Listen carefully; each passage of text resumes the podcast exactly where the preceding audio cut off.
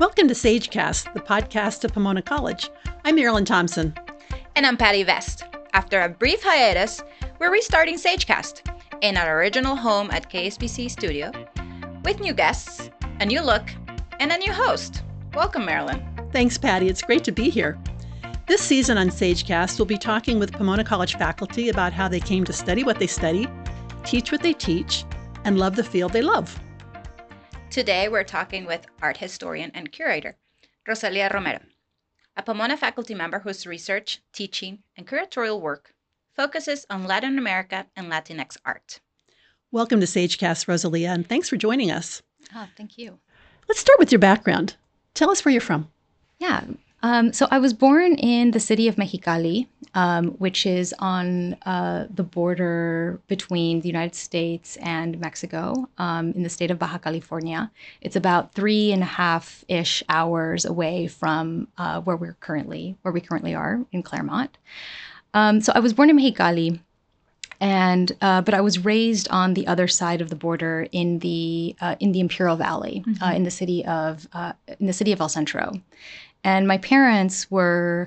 Uh, you know, both from Mexico. My father was from Sonora, and my mother was from Nayarit, and they migrated to to Mexicali um, in you know the 1970s and 1980s.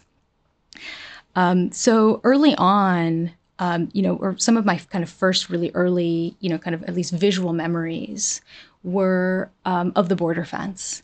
Uh, because a lot of my family still lived on, still lived in Mexicali, and so, you know, as a child, I would, you know, kind of cross the border with my parents, um, you know, either by car or by foot, and you know, I, I had to kind of pass through the the physical border fence. Mm-hmm. Um, so I think you know really early on, I developed a curiosity, um, you know, around that experience. Right. Um, you know, I, yeah, it was you know kind of really important for me early on. But, um, you know, in relation to my research, I always tell my students that, you know, one's scholarly pursuits, right? Um, you know, kind of questions, you know, that that we want to kind of pursue in in our scholarship is always informed or influenced in some way um, by questions that we have about our own place. Mm-hmm. Um, you know, in our, in our own experiences of the world. Mm-hmm. So our identity, um, you know, uh, our community, um, you know, our families, um, you know, maybe even just the history or the places that we come from. And so I think early on, you know, I, I had these kind of questions about you know how to live with the reality of this physical barrier um, you know but also you know what began to kind of develop questions around you know what are some of the strategies that we have to you know kind of critique right um, you know or, or kind of contest right um, you know that you know that that really physical structure growing up being born and growing up in such a distinct place definitely mm-hmm. has you know shaped you know some of the things that that you do now but yeah. um, one of the things that we wanted to ask you is when do you remember that first time like you remember being interested in art in art history when did that oh when when was that awakening in you yeah so i think that you know one of the the the first kind of moments where i really where my eyes really kind of like opened up um, to to art, and not just specifically to art, but also to uh, the like the border. Mm-hmm. Um, was when I was, I think, about 11 years old, and an artist named Armando Rascon uh, kind of created a binational mural project. So he invited uh, communities, uh, kind of families that lived in Calexico and and in the Imperial Valley to, to paint the border wall. Um, so at the time, what we what the the architecture of the border was just all of these, you know, kind of rusted steel, um, you know, large metal plates, and he he wanted to transform it into a canvas. And so he invited school children, um, among among others. And so I was part of a, a group of, of children, school kids, who went to Calexico one afternoon and painted uh, the border fence. Uh, so it was a it was a design that um, you know is still you know I can still visualize it in my mind because it was um, in the shape of a, a the design motif of a Olmec jade axe.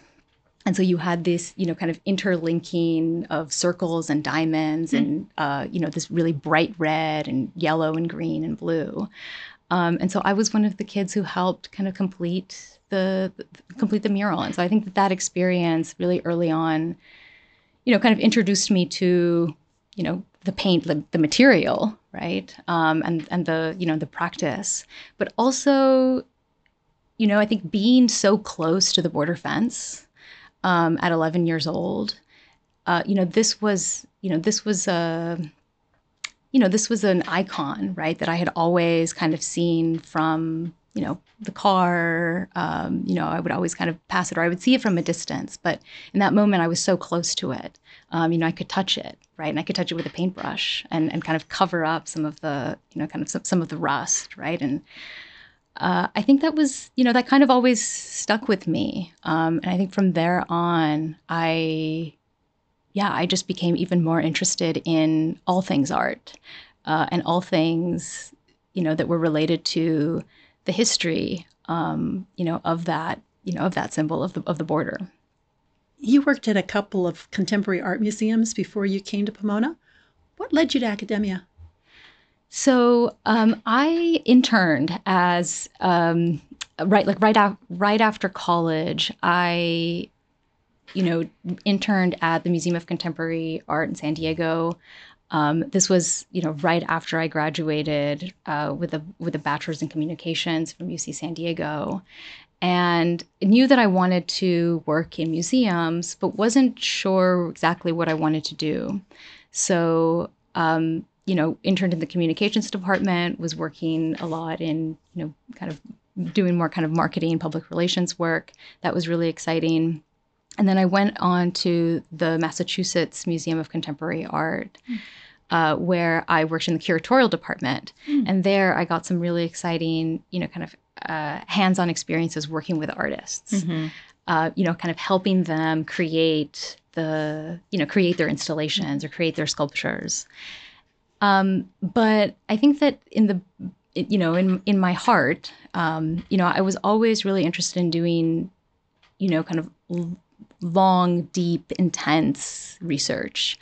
And I had these kind of questions that had remained with me uh, throughout my my bachelor's degree, or like my bachelor's work.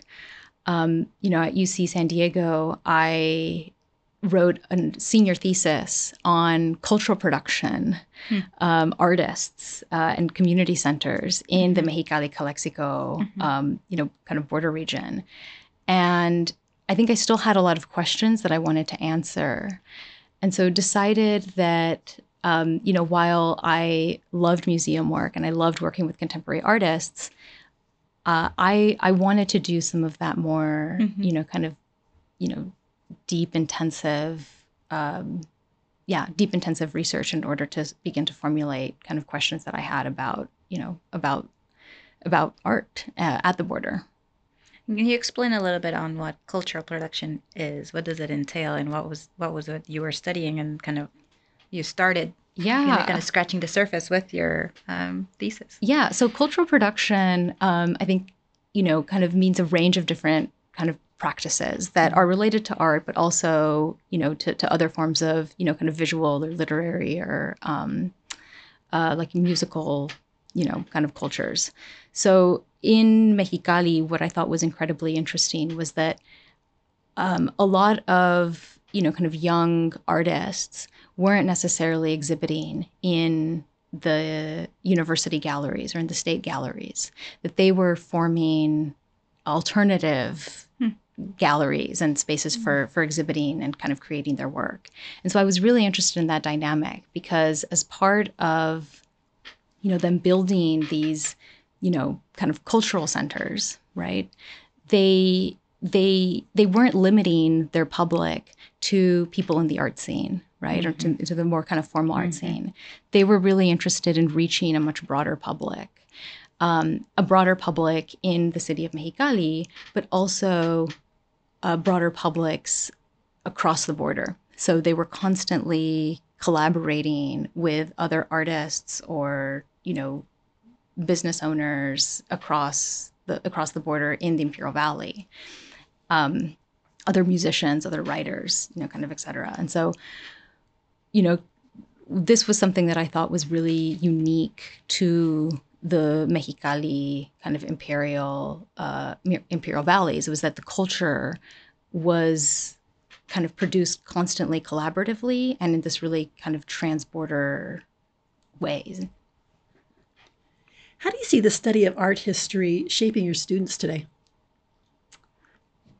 I mean, I think that's a yeah, that's a really great question. Um, I teach a I teach. Uh, I mean, I guess one of the ways that I would answer that would be, you know, the kinds of courses that I have designed, uh, you know, kind of for, you know, kind of for Pomona students, right? So I teach, you know, a range of different courses within the, this you know really broad field of Latin American and U.S. Latinx art. And you know, I you know my my courses are also cross listed in you know CLS and Latin American studies, and I see that students have you know a real kind of deep interest in learning more about the cultures of um, you know of Latin American, but also of people in the U.S. of Latin American descent. Mm-hmm. And so I think that, you know, one of the things that is kind of really fascinating that, you know, they they get in my courses is this perspective that, you know, the visual can teach us so much about different cultures and, you know, the way that societies are organized um, and, and also history, right? So I take a very particular approach where I think that art, all forms of art, are actually documents of social history, right? Um, that we, you know, that we can learn so much about, you know, a particular, you know, kind of culture and its history, kind of from from visual sources. And so I think that you know, kind of students are incredibly, you know, like deeply interested in learning more about Latin American politics and uh, you know economy, diplomatic relations between the U.S. Um, uh, and the Americas, and I showed them how to analyze that or how to kind of get to um, you know a study you know of the history but through visual sources. Tell us a little bit more about the classes you teach. Um, you started a little bit you have one on southern california murals um, but i know you you have others. Tell us about some of the classes that you teach. Yeah so i teach um, i teach a couple of i teach a couple of courses that i'm really really excited about um, you know, like you said, I teach an ID1, um, you know, criti- a critical inquiry seminar um, that's specifically on the topic of Southern California murals. So it's a great course because it introduces students, um, you know, to you know to, to murals, mm-hmm. right? It's mm-hmm. a little bit of an introduction to you know kind of art history. Um, but it also introduces them to the place that they are now in right? Which is you know southern you know southern Claremont. Um, you know we do you know we you know we do a whole day when we're walking around the Claremont Village, looking at you know kind of a couple of the um, the murals there. Uh, but also kind of Claremont's place within the broader geography. Um, you know, so you know the surrounding cities, the surrounding you know like you know Los Angeles, San Diego, uh, but also the border. And so one of the you know things that I'm really excited about in that course is that we don't actually start in Southern California. We actually start in Mexico. Mm. Um, you know, in order to kind of show that you know Southern California, right, is kind of shaped by this you know kind of much longer kind of history. Um, you know, kind of between you know uh, uh, migrants from Mexico. Mm-hmm. And yeah. did they end up at Frary? They do. We actually were there. we were actually there yesterday. Okay. Um, yeah, so we have an entire session that's specifically on the Prometheus uh, Prometheus mural. Um, you know, kind of Orozco's you know 1930 masterpiece. Yeah. Um, yeah. It's one of the advantages of definitely. yeah, definitely. but you know, tomorrow we're actually going to the Benton to see the sketches um, for uh, for you know for the Prometheus mural, right? That is now at the at the Museum of Art here. So they get you know, kind of two different perspectives, right? They see the finished, the polished mural, uh, but they also get to see all of the different sketches and the studies that the artist mm-hmm. kind of created, um, you know, for for the design, for the design of the mural. What is the role of murals in contemporary art? Oh my gosh, that's such a great question. um, I think so. You know, one of the things that we talk about in you know in Southern California murals, but also that I, you know, kind of develop, you know, kind of more broadly in my you know in my own work, um, is that murals are one of the first, I think, kind of truly public forms of art. Um, that are mm-hmm. developed, mm-hmm. right? Mm-hmm. Um, you know, you're you're really looking at a monumental kind of painting form, um, you know, that you know many many people kind of can see or can kind of experience at one time. And so it's a very you know i think kind of collective experience looking at a mural right? Um, and this is you know kind of quite distinct from let's say small easel painting right? Mm-hmm. um, and the mural tradition at least uh, you know in in, in mexican um, in Mexican history, right, is that emerges in the 1920s after a period of conflict, um, which was the Mexican Revolution of 1910. And, you know, the, the, you know, kind of muralism becomes the dominant media mm. for um, a state, you know, a state, a, new, a kind of newly established state government that is looking to unify, right, um, its people and so, you know, kind of public, uh, the public, right, becomes a really critical concept here uh, because they believe that through that collective kind of experience of, you know, kind of seeing and engaging with a monumental kind of painting form, right, that that experience might, you know, kind of unite yeah, you, you mm-hmm. united people, right? Mm-hmm. But also the messages that we see in in murals. Um, you know, it's you know, a lot of murals, at least the ones that I focus on in, in the course, are done in a very kind of representational and figurative style, right? Which means that, you know,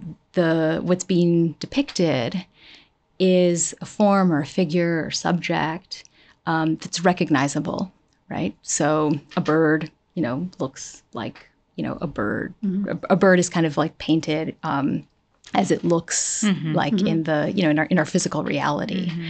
right and that's another kind of strategy that you know kind of helps kind of create this kind of collective you know kind of experience right is that we all might recognize you know the form and so that also kind of contributes to you know what you know, it's kind of, you know, sometimes kind of contested or debated, uh, but is a uniform kind of meaning, right? Um, that murals are, you know, kind of also kind of communicating uh, a, a, uniform message, right? That, you know, we all might, you know, kind of understand kind of, you know, together. So, you know, in the in the course, which I can't even remember, but maybe what we're talking about, um, you know, kind of in the course, we talk we talk a lot about that, right? Like we talk uh, about, you know, kind of what are the, some of the big, you know, kind of questions, um, you know, that emerge when we look at a mural together. Do we have the same questions? Um, do we are we making the same, you know, kind of meaning or interpretation um, of the work? And if so, you know, why or why not? Mm-hmm. I forget what your question was. It was something about murals. it was the role of murals in, in contemporary art. yeah, the roles of mural in contemporary art. Yeah, yeah.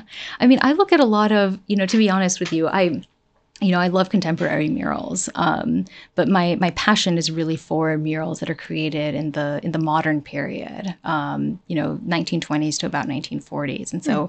we do a lot of that. Uh, you know, we we we look um, at a lot of modern. Uh, kind of murals in in Southern California, um, Southern California murals in the ID1 course. Mm-hmm. Um, but we also look at some contemporary murals. So, you know, last year I took my students to Judy Baca, um, uh, Judy Baca's Great Wall of Los Angeles, which is in North Hollywood. Hmm. Um, it's the largest, you know, kind of largest mural um, in the United States. Huh. Um, and it's just, yeah, it's kind of incredible sight to see. You you have to see it in person, right? Which yeah. is why we took a, a special field trip to to see it. And so they they literally walked the mural, right? Um, uh, but also the the mural is kind of telling the kind of long history um, of the Los Angeles region from prehistory all the way up until uh, about the 1970s, 1980s. Um, and it's actually going to be expanded. Mm. Um, so the next, you know, 20 years, like 1980 to to um, to the 2000s, is part of the next phase of the mural project. Okay. Yeah. Rosalia, you mentioned earlier the Benton. Mhm. Um, so we're, that's another. Uh, we're very fortunate to have a teaching and art museum, the Benton Museum of Art, um, Yeah. on campus. Uh, tell us how you collaborate with with the museum.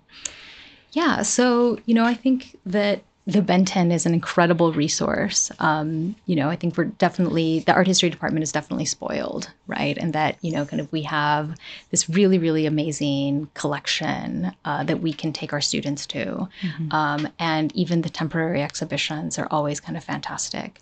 So I, every single course that I teach at Pomona, we always go and view either some of the temporary exhibitions or go into uh, the vaults um, and into the the seminar rooms to look at like you know to to, to look at uh, the objects, the paintings, the prints, uh, kind of firsthand.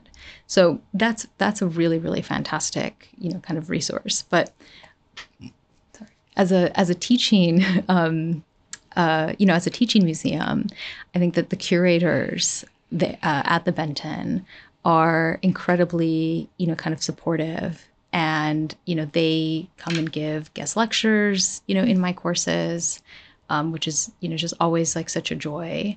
Um, you know, the students get to learn from them about, you know, not just, you know, kind of art history, right, or like the history of the prints and, and the paintings that are that are in the collection, but also, you know, I think you know it, it's also a really great insight into the profession right? Um, you know they get to have really amazing conversations with Celine Moore and Claire Nettleton and Victoria Sancho Lobis um, about you know what does a curator do right? Or what does a museum director do?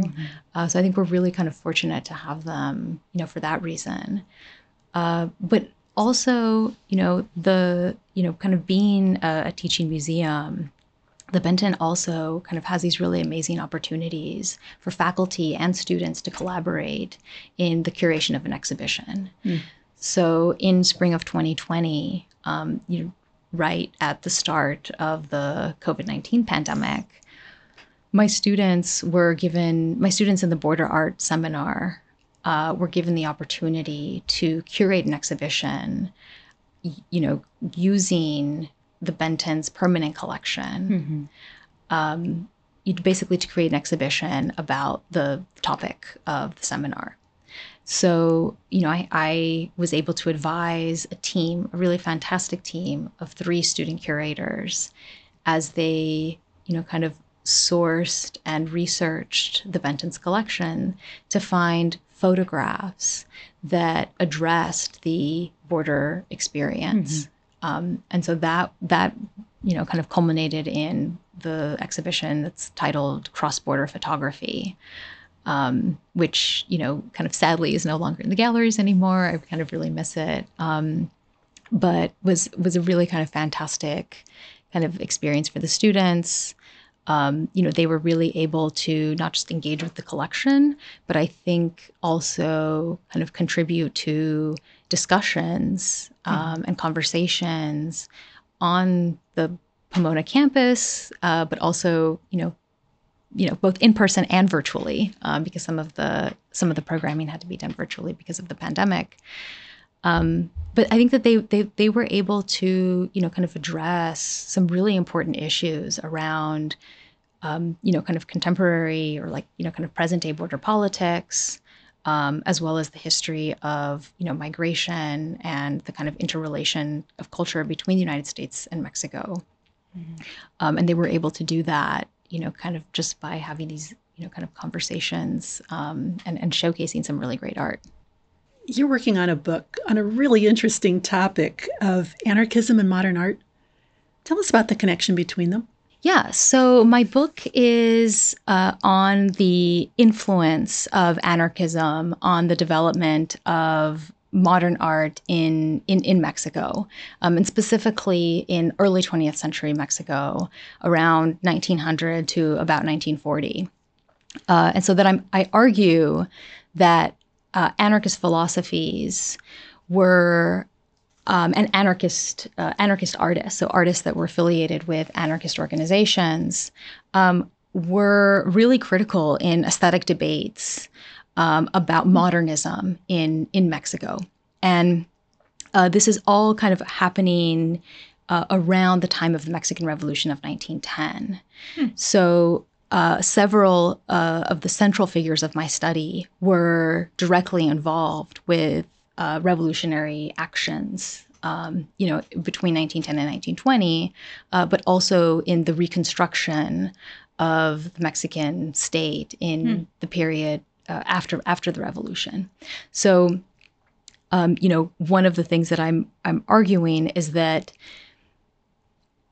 anarchists, uh, you know, were not only influential in Mexican political history, uh, but they were also kind of really kind of important for the creation of concepts around revolutionary art mm-hmm. um, and in, in a moment that you know really precedes you know artists like Diego Rivera, Jose Clemente Orozco, David Alfaro Siqueiros, who would come to adopt that term, right? Mm. So the, the anarchists did it first, right? So who are some of those figures?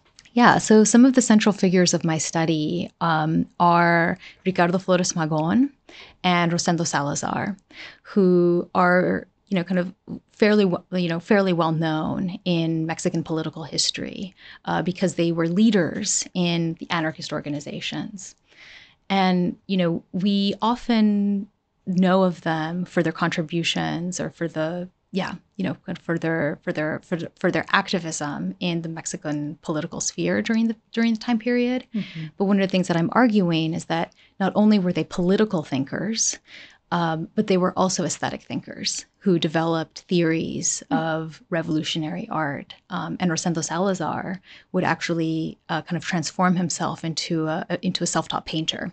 Really? in the 1920s. Yeah, 1920s and 1930s.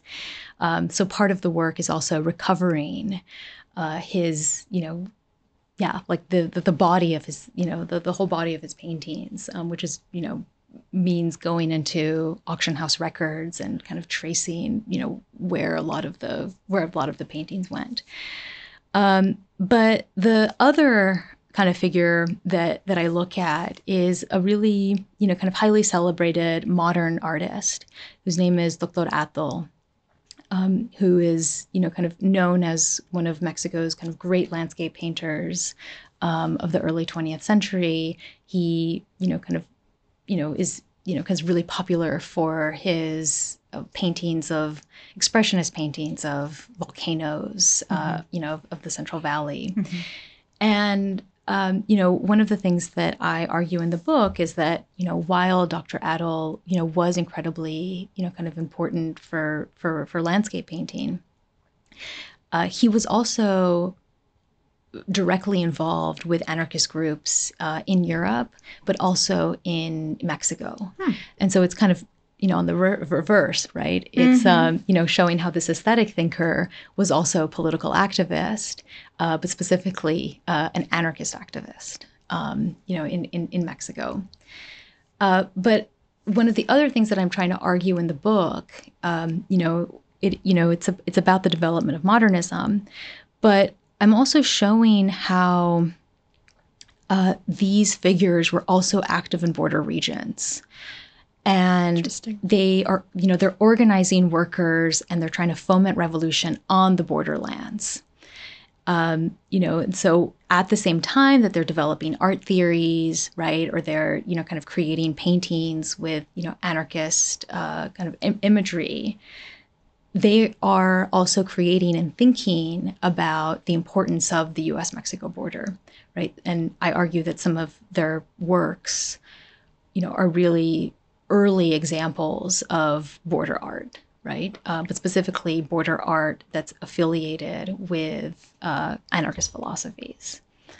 So, you know, the you know the book is doing you know kind of both things, right? It's you know, I think it's really exciting, um, you know, because I, I see this as a contribution to early border art histories, right, uh, before the 1960s. Right. I want to touch on another current project that Mhm. you're working on, um, the Mexicali Bienal. uh, Bi- Yeah, biennial. biennial, It's- yeah. It's easier for me to say in Spanish for some Yeah, reason. yeah, yeah, yeah. um, tell us about that project. Um, your curatorial experience, obviously, is the um, very important for this project. But tell us a little bit about that, um, what's coming, and then some of your students. How are they involved in it? Yeah, so the Mexicali Biennial is an incredibly exciting, uh, you know, kind of project that I'm working on. Um, the biennial has been around since about 2006, and it's an arts organization that is aimed at showcasing um, and supporting artists of from California and Baja California. Um, you know, but but also to kind of show the interrelations kind of between you know artists and yeah and, and artistic production between these kind of yeah between the two regions and across and across the border. So um, you know kind of since 2006 it's you know really kind of been aimed at showcasing the the work of local artists um, but also kind of young and and young and emerging artists um, it was founded by two artists, Luis Hernandez and uh, and Ed Gomez. Mm-hmm. Um, so it's really kind of an artist driven. It's an artist driven project.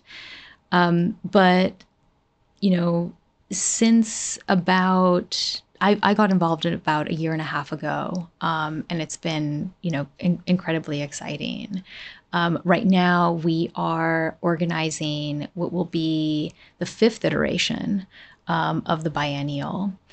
And we are really focusing on the theme of agriculture in the shared region of California and Baja California. So we're inviting artists to kind of explore issues around food production, um, you know, food production, shared histories of migrant labor, um, you know, environmental impacts um, of, you know, kind of, you know, of, of agriculture in California's, um, as well as, you know, cultural culinary condition traditions, um, you know, kind of in both in both places, and yeah. So it's titled. It will be titled "The Land of Milk and Honey." Okay. Um, the first exhibition uh, is actually already up. So it's at the. It's currently installed at the Santa Cruz Museum of Art and History, Okay. um, and it'll be at that space until December thirty first. Mm-hmm. Uh, then it will inaugurate at the new Cheech Marin Center for Chicano Art and Culture. A great Um, venue, by, by the way. I was there last week. so yeah, in yeah, in Riverside. It's exactly in Riverside, so a little bit closer to home, a little bit closer to Pomona. Um, that'll happen in spring of 2023, Mhm. so next year. Uh, then we take a little bit of a break, and then we will inaugurate our border program um, in the city of Mexicali Mm. uh, in fall of 2023.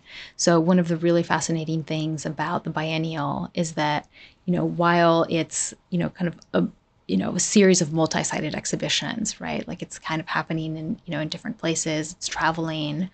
Um, the you know it, it seems to be like a little bit nomadic. Mhm. That um, the the founders of the biennial right have uh, committed to always having one of the exhibitions in the city of, of Mexicali. Um, and so that for me is incredibly exciting because it's like kind of ret- Maintaining the roots. maintaining the Yeah. roots, Mhm. right? It's like going back home. Mhm. Um, yeah, and getting to work with, you know, kind of artists that, you know, um, a lot of, you know, a lot of them I've known for a really long time.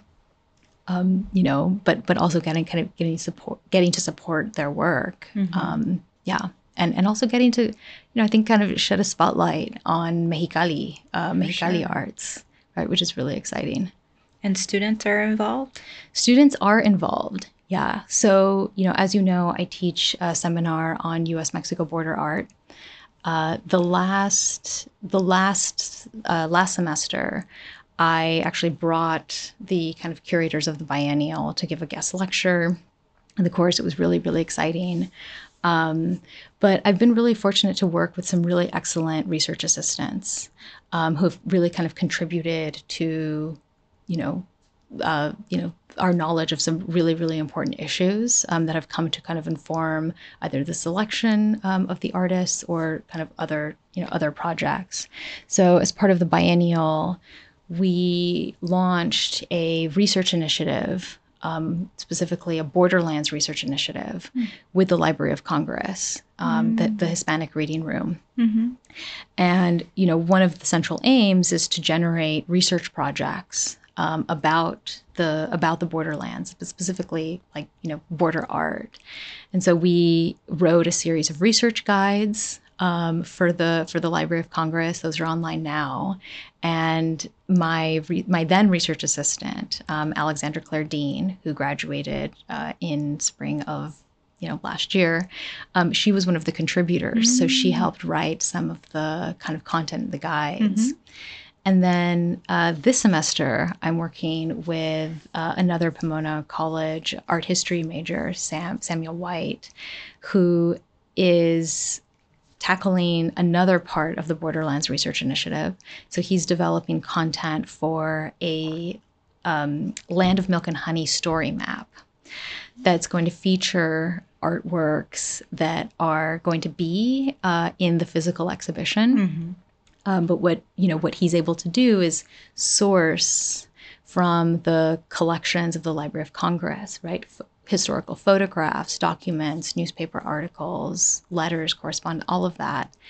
Um, and he's creating a digital kind of historical uh, map that will contextualize the contextualize the artworks. So we're working with Daniel Ruanova, who's a Tijuana-based um, Tijuana-based artist mm-hmm. that's creating a very large kinetic sculpture that is made up of um, cortitos, mm-hmm. uh, shorthanded, mm-hmm. these shorthanded ho- hose um, mm-hmm. that uh, braceros used mm-hmm. in the 1940s.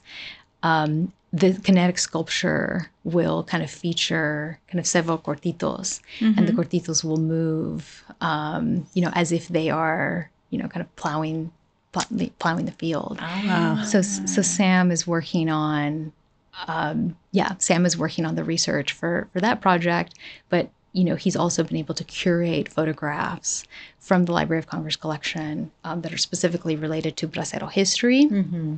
Writing, uh, you know, kind of short texts um, about them, so that you know the, vid- the visitors or the viewers of the story map will be mm-hmm. able to kind of better understand the history of the cortito, the history, history of the bracero program. Um, yeah, and you know kind of history of the Mexican labor agreement. That sounds like a great project. Is yeah. it at the beginning stages or? Uh, we're halfway there. Okay. yeah, okay. yeah, about halfway there. yeah, we're hoping that. to launch uh, the story map around the time of the Cheech exhibition, the Cheech okay. opening. Yeah, so, so in the spring. Exactly Got in the spring. Yeah. All right. All right. Yeah. This is wonderful. Great. On that note, we're going to wrap this up. Our thanks to Assistant Professor of Art History, Rosalia Romero, for talking with us about the visual culture of Mexico and the U.S. Mexico borderlands. Thank you, Rosalia. Mm-hmm. And thanks for listening to SageCast, the podcast of Pomona College. Until next time.